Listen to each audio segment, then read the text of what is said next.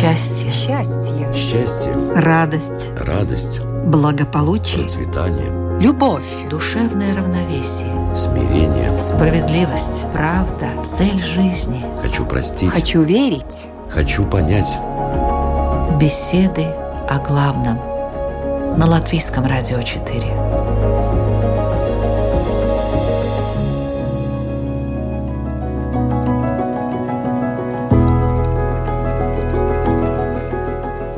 Есть такая особенность человеческой психики – все приводить к определенным стандартам.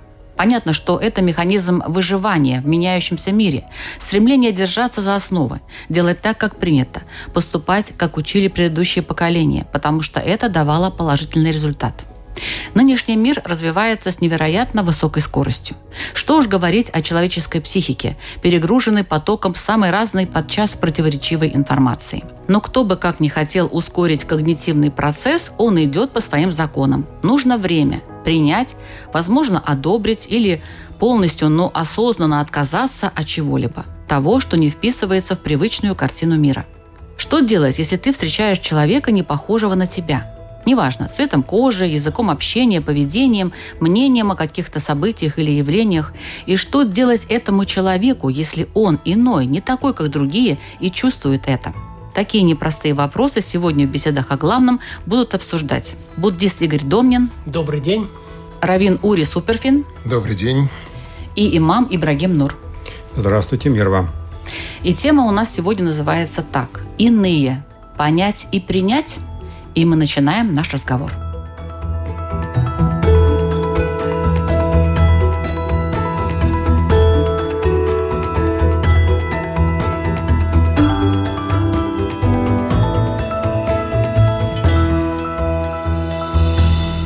Уважаемый Ибрагим, есть ли в вашем учении понятие «свой» и «чужой»?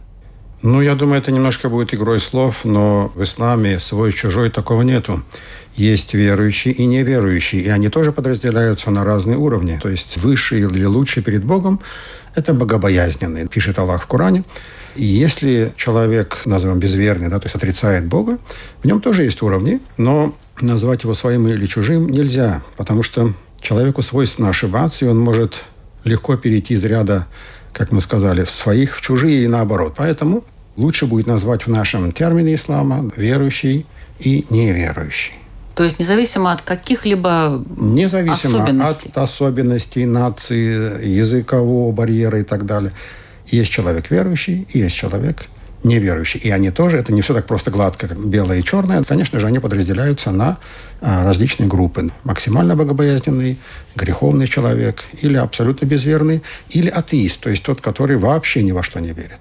То есть есть понятие греховного человека. Конечно, есть, конечно. В иудаизме понятие свой, чужой. В целом иудаизм, то есть львиную долю заповедей и текста и всего, что богоданного у нас есть, оно, в общем, обращается к нам. Поэтому мы достаточно эгоцентричны в этом плане. То есть даже чужак, который там сам фигурирует в Торе, он, как правило, это тот же еврей, который для каких-то религиозных актов не подходит по каким-то критериям. Это вот термин чужак, который, значит, да, в Торе фигурирует. Иногда, конечно, всплывают как бы мы не живем в вакууме, всплывают какие-то народы, с которыми были конфликты в пустыне и так далее. Но в общем и целом ощущение, что вот как читающего Тора, что никого кроме евреев и нету, собственно, оно достаточно сильное, и поэтому понятие свой-чужой, то, что обычно люди в это вкладывают, у нас нету просто потому, что мы из тех, которые вот хотим как-то жить по Божьей, как мы это получили и видим, а если кто-то присоединится, здорово, нет, и лишь бы не мешали. То есть в основном у нас как бы такой вот настрой, и это важное предисловие, потому что у нас в дальнейшем, я думаю, еще это не раз всплывет, этот литмотив. И по отношению ко всем другим, оно скорее такое, ребята, у нас и для вас есть какая-то идея, она называется «Сыновья Ноаха», может, слышали когда-нибудь? Тот самый Ной, который спасся, и по отношению к нему тоже были высказаны всякие от Бога пожелания. И, соответственно, есть какой-то такой вот угол, есть какие-то несколько листов в Талмуде, которые подробизируют, как бы иудаизм представлял себе служение всех и прочих народов, но в целом отношение он именно такое вот как бы При всем при этом прийти в иудаизм хотя бы теоретически на уровне книг невероятно легко. Насколько я знаю, в исламе еще проще, но так или иначе это можно сделать за час теоретически. И тогда свой? Да, просто кто-то преклонных годов, как говорится, как в стихе, придет и скажет, вот хочу быть евреем, то есть какая-то процедура, его и пытаются отговаривать, и это, и во всяком случае его не шпигуют информацией. Еще раз, теория, на практике я согласен, это совсем не так как только мы уже это дело начали практиковать, там наросло. Но в целом, как бы вот если взять Маймонида, он это описывает это дело на час-полтора в целом. И тогда он становится своим. Там есть свои тоже градации.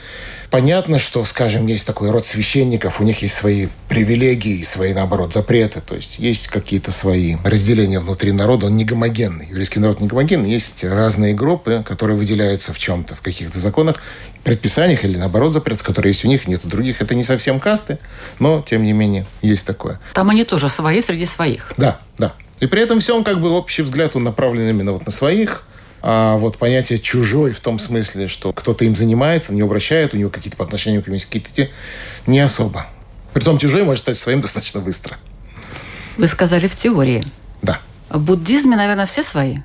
Буддизм определяется первой теорией кармы, перерождения – Соответственно, человек не существует в единственном э, виде, поэтому человек может перерождаться в других мирах, и, соответственно, существует много количества миров, и не только нечеловеческих миров, но существует же и множество человеческих миров.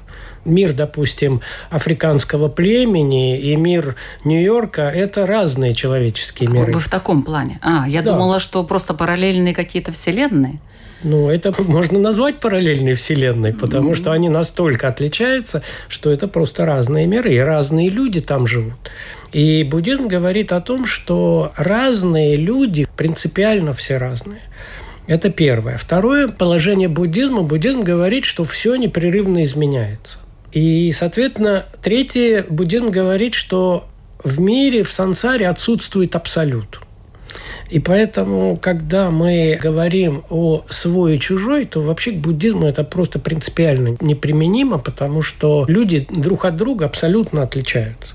То есть Поэтому... свой может быть чужим потом через какое-то время, да, это и наоборот? вообще не говорится о чужим или своим с точки зрения буддийского Вообще учения. нет такого понятия? Вообще нет такого понятия, как свой и чужой. Это все чужие тогда. Потому что все люди принципиально разные. Буддизм, в отличие от э, ветхозаветных учений, это религия индивидуального спасения. Ветхозаветные традиции – это религия общественного спасения. Буддизм индивидуального. И поэтому мы говорим об индивидуальности – а внутри индивидуальности нет разделения на свой и чужой. Если я буддист, я выполняю правила, взятые на себя самостоятельно. Но я не могу навязывать другому человеку любые правила. Вот чем отличается буддизм. Буддизм говорит, что это относится только лично к тебе.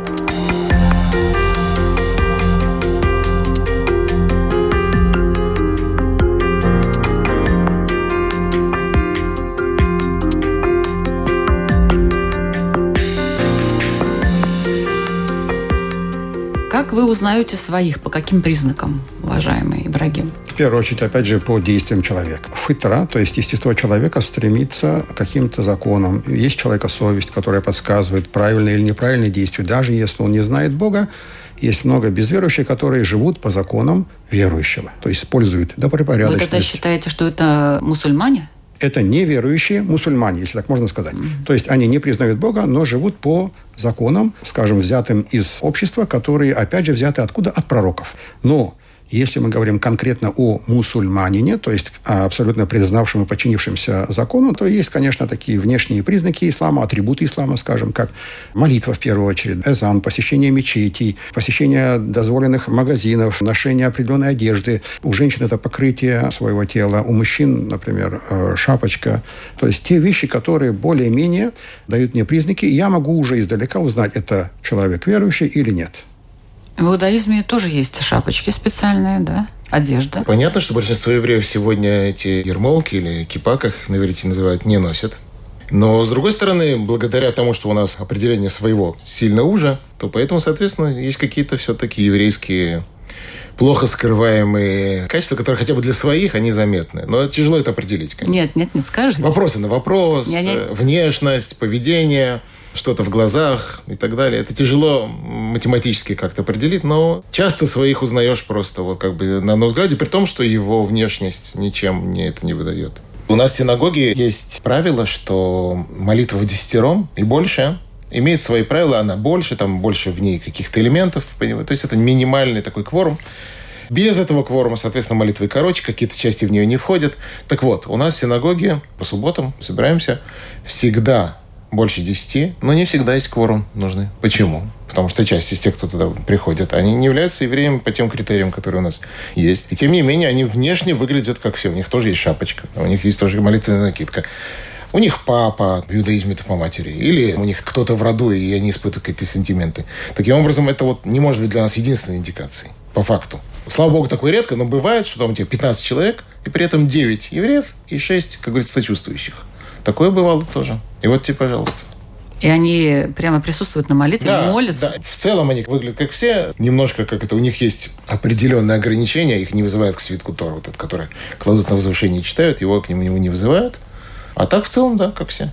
Поэтому... Ну, обидно было бы, если бы вот не вызвали к свитку Торы. Обидно, но Таковы правила? да, такое правило. В исламе такого нет, по-моему. Или у вас вообще нельзя вот так приходите молиться, допустим, не мусульманину, зайти в мечеть, взять коврик. А так и так у нас тысячи посещений мечети. Допустим, у нас Хельнинский собор, мечеть, который посещает в день сотни, иногда тысячи людей. Но они просто, наверное, смотрят на... Могут, абсолютно могут прийти, присоединиться. Даже часто более случаи. Помолиться. Можно я с вами помолюсь? Да, пожалуйста. Ну, видимо, надо в исламе найти что-то соответствующее чтению свитка Торы. Вот, у вас Просто есть еще что-то раз, такое? молитвы и да? у нас стоят, молятся, как бы, да, в этом плане Да. нет Я разницы. забыл самый важный момент, который бросающийся в глаза в исламе. Это когда человек при каждом шаге, вздохе, питье воды говорит бисмилля. То есть упоминает имя Бога, да, во имя Творца. Это первое. То есть сразу это такой меркмаль, то есть такой символ, то, что это вот мусульманин, или, как мы уже начали говорить сначала, свой, и произносит приветствие салям. Салямун алейкум, мир вам. Да, это уже такие яркие. Если мы уже говорим про мечети или про синагоги, то это обособленное место, где действительно там можно плюс-минус выявить свой-чужой. А на улице это первое. Одежда, повадки и начинание с во имя Бога, бисмилля, и произносить приветствие мира. Ну вот свет, который у вас нет. Поэтому тут разница некоторая присутствует. Есть Коран, но Коран может вообще любой человек взять, купить, там, не почитать. знаю, Конечно. даже подарит его с удовольствием. Конечно. Нет особого атрибута, к которому допускались бы только свои. Эта атрибутика усугубляет, и она была придумана много людьми, которая усугубляет человеку и его душе опознать и прийти к своему Создателю. Дело в том, что я сейчас человек, я существую, у меня есть отношения с Богом, и я должен его найти и познать. И любые чрезмерные церемонии и атрибуты, атрибутика, она портит эти отношения. В буддизме там вообще все просто. Вышел на улицу, взял коврик, ну любой коврик. И Не, ну, во-первых, в буддизме есть профессиональные буддисты. Это монахи которые взяли на себя определенные обязательства. Там есть много всяких обязательств. Это первое. А если мы говорим про мирских последователей буддизма, то, ну, наверное, есть такое интересное типа там выражение, что мы узнали, что наш сын стал буддистом, когда из дома стали пропадать тревога и беспокойство. Мирские последователи, они не выделяются. не выделяются. Нет такого, чтобы вот где-то в каких-то местах. Конечно, люди приходят на определенные какие-то мероприятия, связанные с медитацией, чтением сутр. Ну, во-первых, буддизмов много разных. И в каких-то буддизмах есть и молитвы, ну, аналоги молитв. Есть какие-то ритуальные церемонии. Ну, люди там ходят. Демократично. Более-менее. вообще демократично.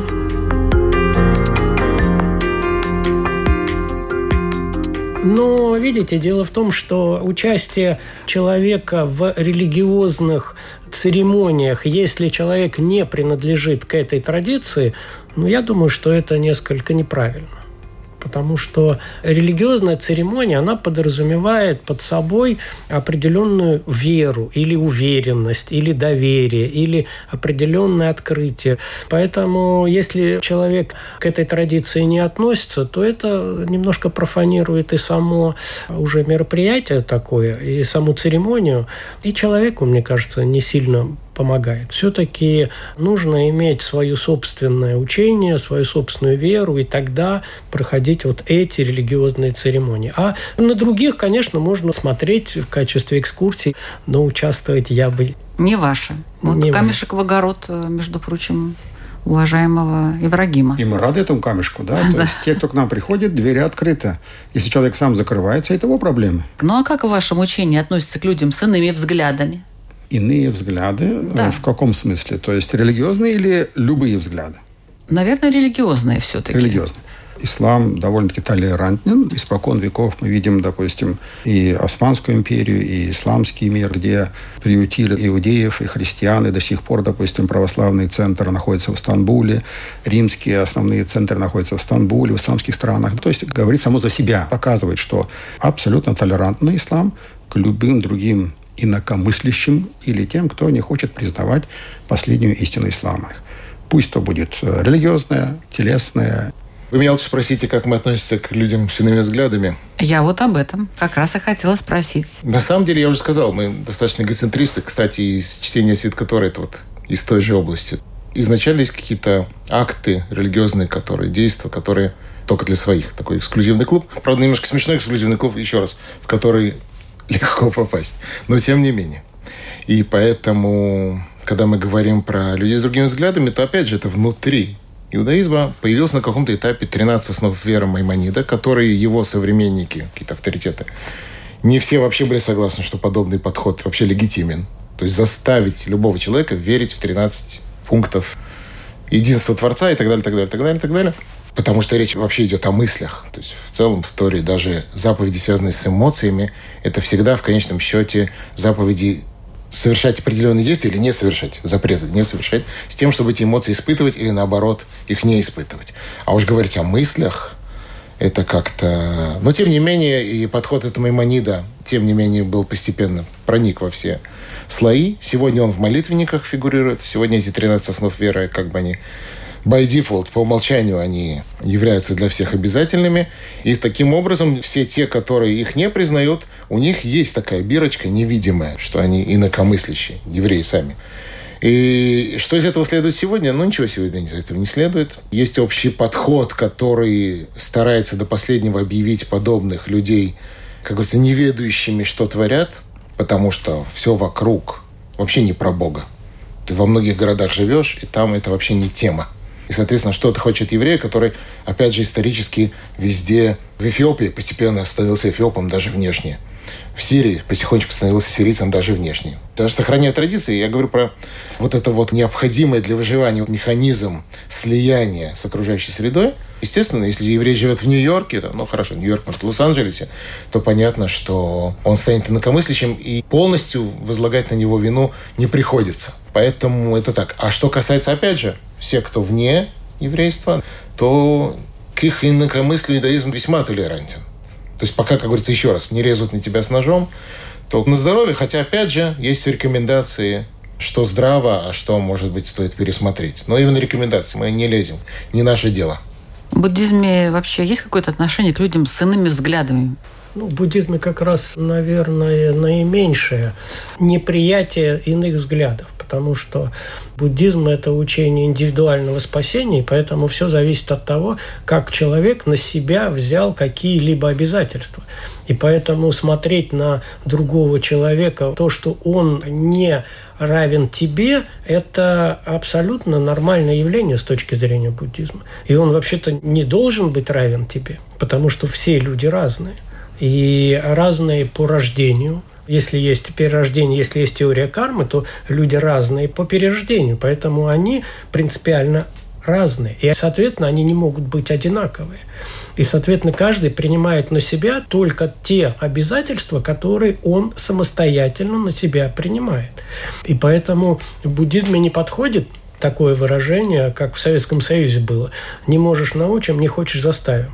В буддизме вот э, если не можешь научим есть, а вот не хочем заставить, нет. Много буддизма встало тогда, когда буддизм приходил в разные страны. И он принимает на себя те общественные формы, которые были в этих странах, абсолютно не пытаясь их менять. Если мы возьмем, допустим, систему многомужества в Тибете, когда буддизм принимает, что семья из одной жены и нескольких мужей – это нормально. И система наложниц в Китае, когда один мужчина и четыре жены – это нормально для буддизма. Вообще не встает вопрос по этому поводу.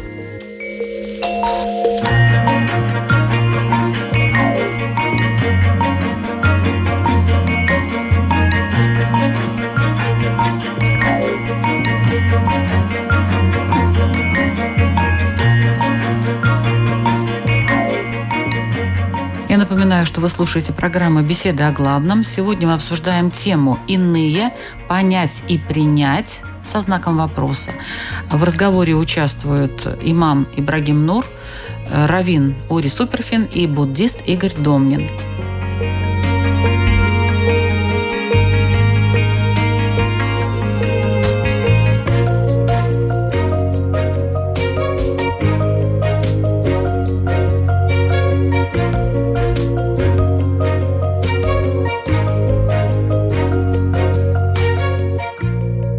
Коснемся дискриминации. Что бы вы тут ни говорили в теории, но реальная жизнь показывает, что это есть. Кто бы что бы не думал и не предполагал там для себя, каких законов не существовало, тем не менее это есть. Вот дискриминация, допустим, по языковому признаку. Ни в коем случае. То есть к нам это не относится. В исламе, наоборот, в Коране даже есть прекрасные стихи, где Аллах высказывается по этому поводу. Дискриминация по любому виду или национальности, или языковому барьеру является пережитком прошлого и является заблуждением. То есть это отвергается напрочь. В исламе мы видим, допустим, вот я сам немец, да, принял ислам. Я знаю сотни немцев, итальянцев, русских и так далее, которые рядом со мной стоят в одном ряду. Если мы посмотрим на Османскую империю, опять же, как последнюю, ближайшую, так скажем, хотя это было во все времена, где были вплоть до больших правителей – принявшие ислам и армяне, и христиане, и даже частично иудеи, которые приняли ислам и были в правительских рядах. Никакого барьера языкового националистического в исламе нет. Если мы посмотрим на колониальные вопросы, коротко, то почти 700 лет правила Османская империя в таких странах, как, допустим, вплоть до Грузии, э, Украины частично и так далее, они остались и сохранили свои идентичность, свою культуру и свои языки. А мы возьмем, допустим, сейчас колонии Англии или Франции – они говорят на французском за короткие 100-150 лет. Видим даже, насколько ислам толерантен к культуре и обычаям и языкам тех народов, которые были под их опекой. Ну, с точки зрения, на каком языке еврей говорит, это, а я опять же про евреев, это не фактор, но я наоборот, я сейчас вот сидел и старался найти ситуацию, в которой не владение евреем святым языком, евритом, оно может ему помешать, то действительно можно придумать несколько ситуаций, в которых ему если это что-то короткое, его тут же научат, и пока не научат, значит, фраза какая-то. Или, например, ведение общественной молитвы. Я могу себе представить это, скажем, на русском и так далее, на английском, но в целом так не принято. В целом, если он не владеет не может с молитвенника нормально читать и так далее, его просто не вызовут вести эту молитву. Можно назвать это толерантностью, а можно профнепригодностью в какой-то области. Она всегда имеет место. Его также не вызовут переводчиком с иврита куда-то, потому что он просто его не знает. А так нет. То есть это не фактор. Языки это совершенно не тема. Но в государстве почему это тема? В государстве тоже не тема. Или мы говорим о каком-то примере, который я не знаю. О чем речь? Ну, Латвия, например. А, мы сейчас уже не про иудаизм, а а, отношение иудаизма к подобному явлению. Да. А, я тут э, сам только что получил вид на жительство.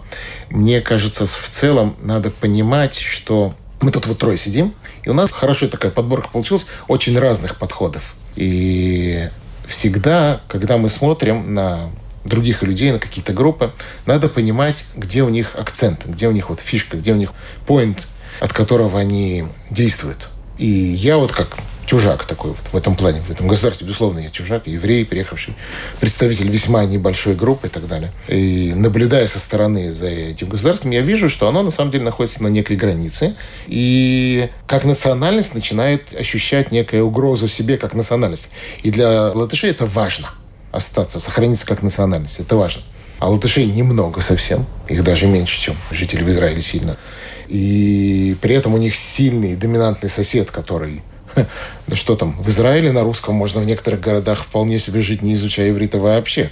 Я вам говорю это всерьез. То есть есть города, где ты просто, зная русский, ты вполне нормально живешь. То есть там лояльно относятся? Дело в том, что лояльно. Там просто много русскоязычных евреев. Очень много. И там это уже чуть ли... Я не знаю, почему не стал государственным языком до сих пор. Вот. Но так или иначе, это просто же данность. И здесь эта данность тоже есть. Но она в какой-то степени именно за счет вот этой вот доминантности как бы соседа, она, видимо, пробуждает угрозу вот уже эта угроза это не то, что даже какие-то частные лица. Я думаю, что есть такое понятие, как некая общая душа народа, которая в целом, она испугана перспективами быть заглоченным своим соседом полностью. То есть это страх? Да, и, видимо, отсюда происходят какие-то контрмеры, которые я могу понять, вот встав на такую позицию, тем более, что мне тут несложно, у меня нет своей, как представитель иудаизма, у меня нет своей позиции. У нас нет такой темы язык вообще. Поэтому как бы со стороны, я вот слушаю Игоря, например, тоже интересны какие-то вещи. Про буддизм меньше на слуху все-таки. И поэтому, встав на такую позицию, я это могу понять, почему это происходит. Всегда есть там понять, простить, но это уж точно, простить точно не ко мне. Я тут как бы ни при чем. И сам латышский собираюсь, в принципе, учить. Конечно же, буддизм к разным многоязычию относится совершенно толерантно. Единственное, что мне как буддисту совершенно непонятно, каким образом и почему один человек может заставлять другого человека делать то, что нравится ему. Вот это мне абсолютно непонятно.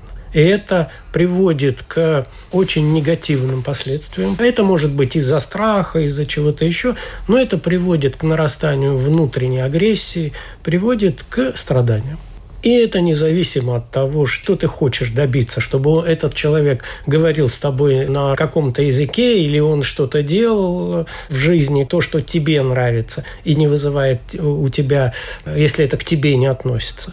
И поэтому очень много в жизни проблем возникает из-за того, что какая-то группа людей пытается заставить другую группу людей делать то, что им нравится. А как буддисту тогда действительно работать на какой-то работе, то, что называется, на дядю, на кого-то другого? Это зависит от самого человека. Это человек хочет.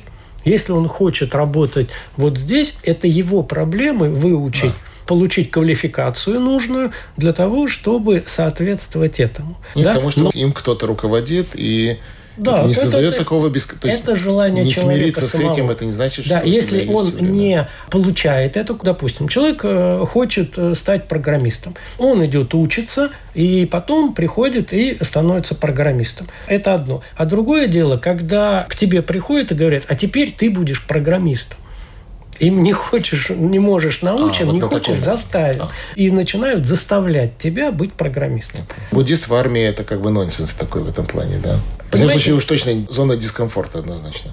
Почему? Дело в том, что в буддизме четкое разделение, что существует сансара и существует общество, и надо жить по общественным законам. Если это касается безопасности, если это касается про армию, допустим, вот на страну напали, напал враг, Соответственно, надо объявлять мобилизацию, призывать мобилизацию. в армию и для того, чтобы защищать свою страну. Это не относится к религии вообще. Это относится к обществу. В буддизме очень четкое разделение между религией и обществом. Будда был первый религиозный деятель, который очень жестко отделил религию от государства.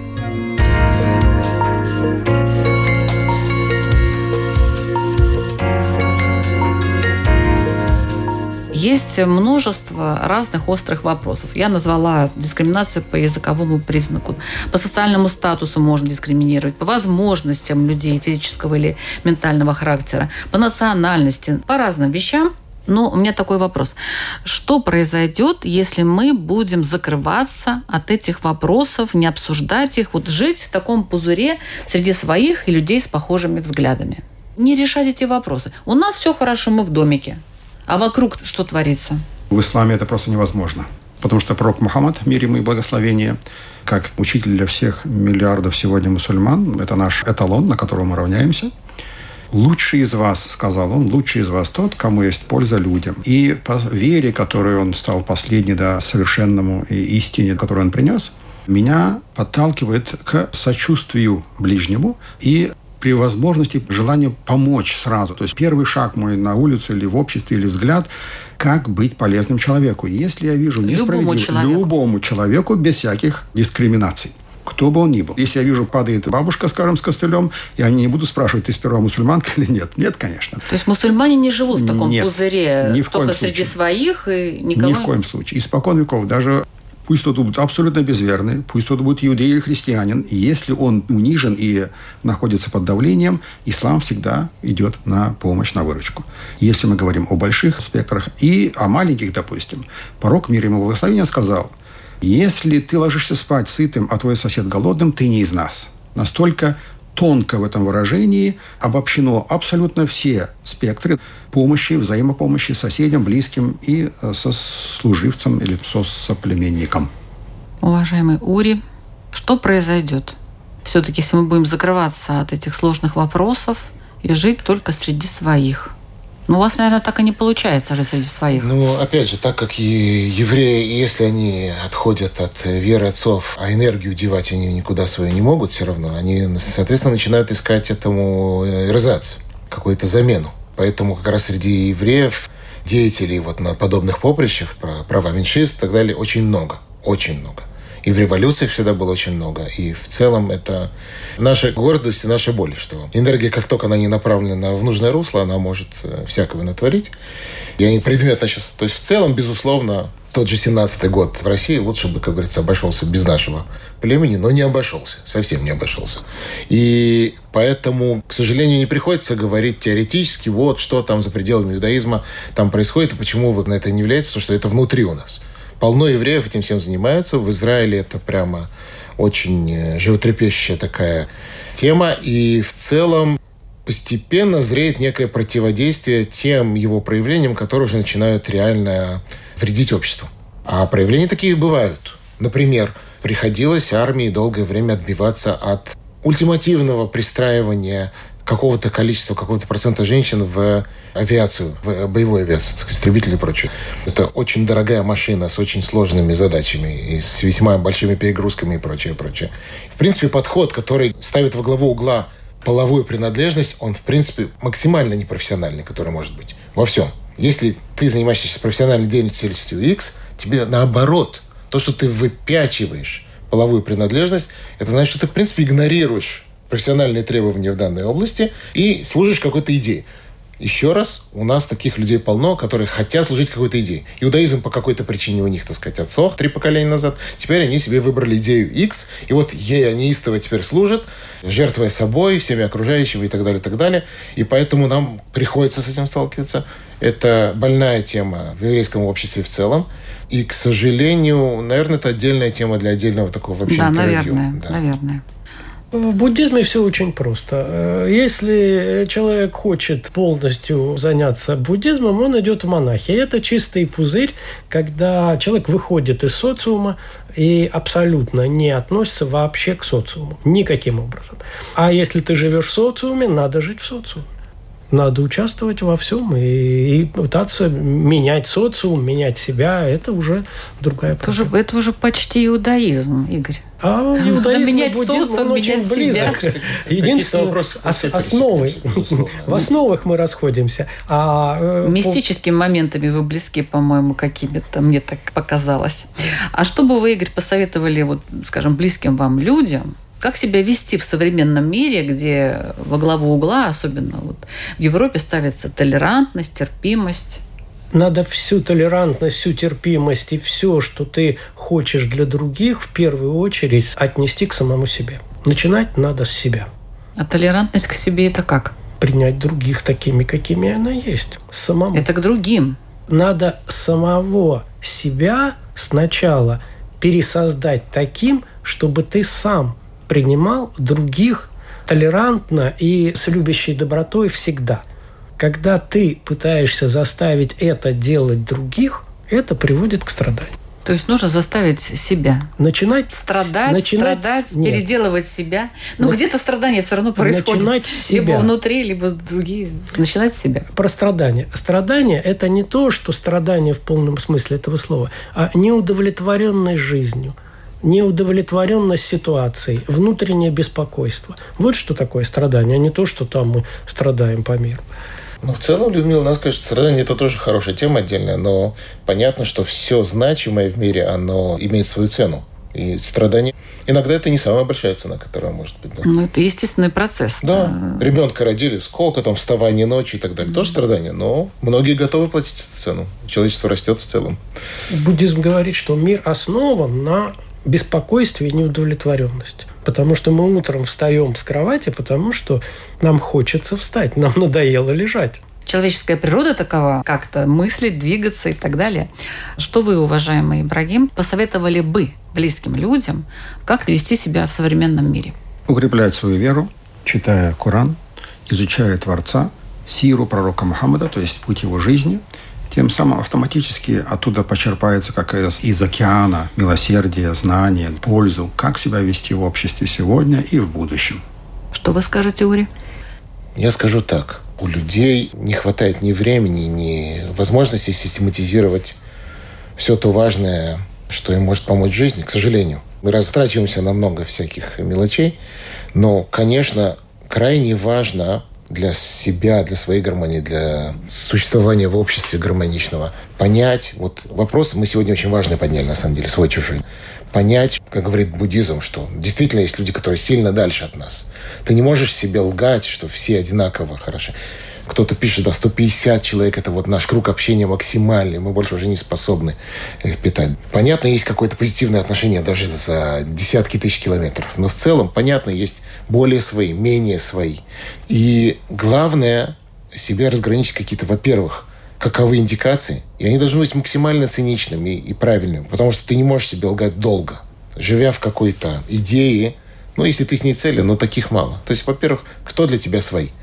А во-вторых, чтобы те, которые дальше свои, менее свои, чтобы не начинать их воспринимать как отработанный материал. Это нет, это уже красная линия. И таким образом ты хотя бы ты здраво мыслишь, здраво живешь, у тебя есть свой круг, и по отношению к этому кругу ты должен понять, кто в него входит, и каковы твои обязанности по отношению к нему, и что ты ожидаешь от них. И менее свои по отношению к нему у тебя есть красная черта, не начинать их воспринимать как мусор, который вообще не свои, значит, вообще никто.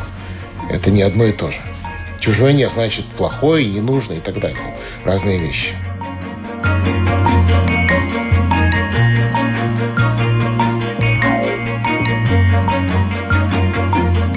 Ваши вопросы, желательно кратенько, по теме. Тема, еще раз напомню, иные, понять и принять надо ли вообще иных понимать и принимать? Вот мы сегодня об этом говорили уже достаточно много времени. Я думаю, что у наших слушателей сложилось определенное понятие об этом, и они готовы ответить для себя сами на эти вопросы. Давайте начнем с имама Ибрагима Нур. Откуда вообще появилась причина понимания толерантности в сегодняшнем мире, в современном мире, или навязчивая идея законодательным способом быть толерантным? Откуда она сегодня появилась или кем навязывается? Свой вопрос задает Равин Ури Суперфин. Я бы предложил служителям э, ради игры ума Игра ума, она часто большое наслаждение в целом. Вставать на сторону даже тех, которые, наоборот, мы испытываем к ним явно негативные какие-то эмоции. Вставать на их сторону чисто теоретически. Не обязательно же принимать, чтобы понять. Само это упражнение, оно неожиданно может достаточно быстро расширить круг тех людей, которые у нас не причислены к лику, так сказать, сатаны и врагов и все такое. И хотя предлагаю поупражняться в этом. Большего, наверное, так вот я сейчас не хотел бы предлагать. И это уже много. Спасибо. Свой вопрос задает буддист Игорь Домнин.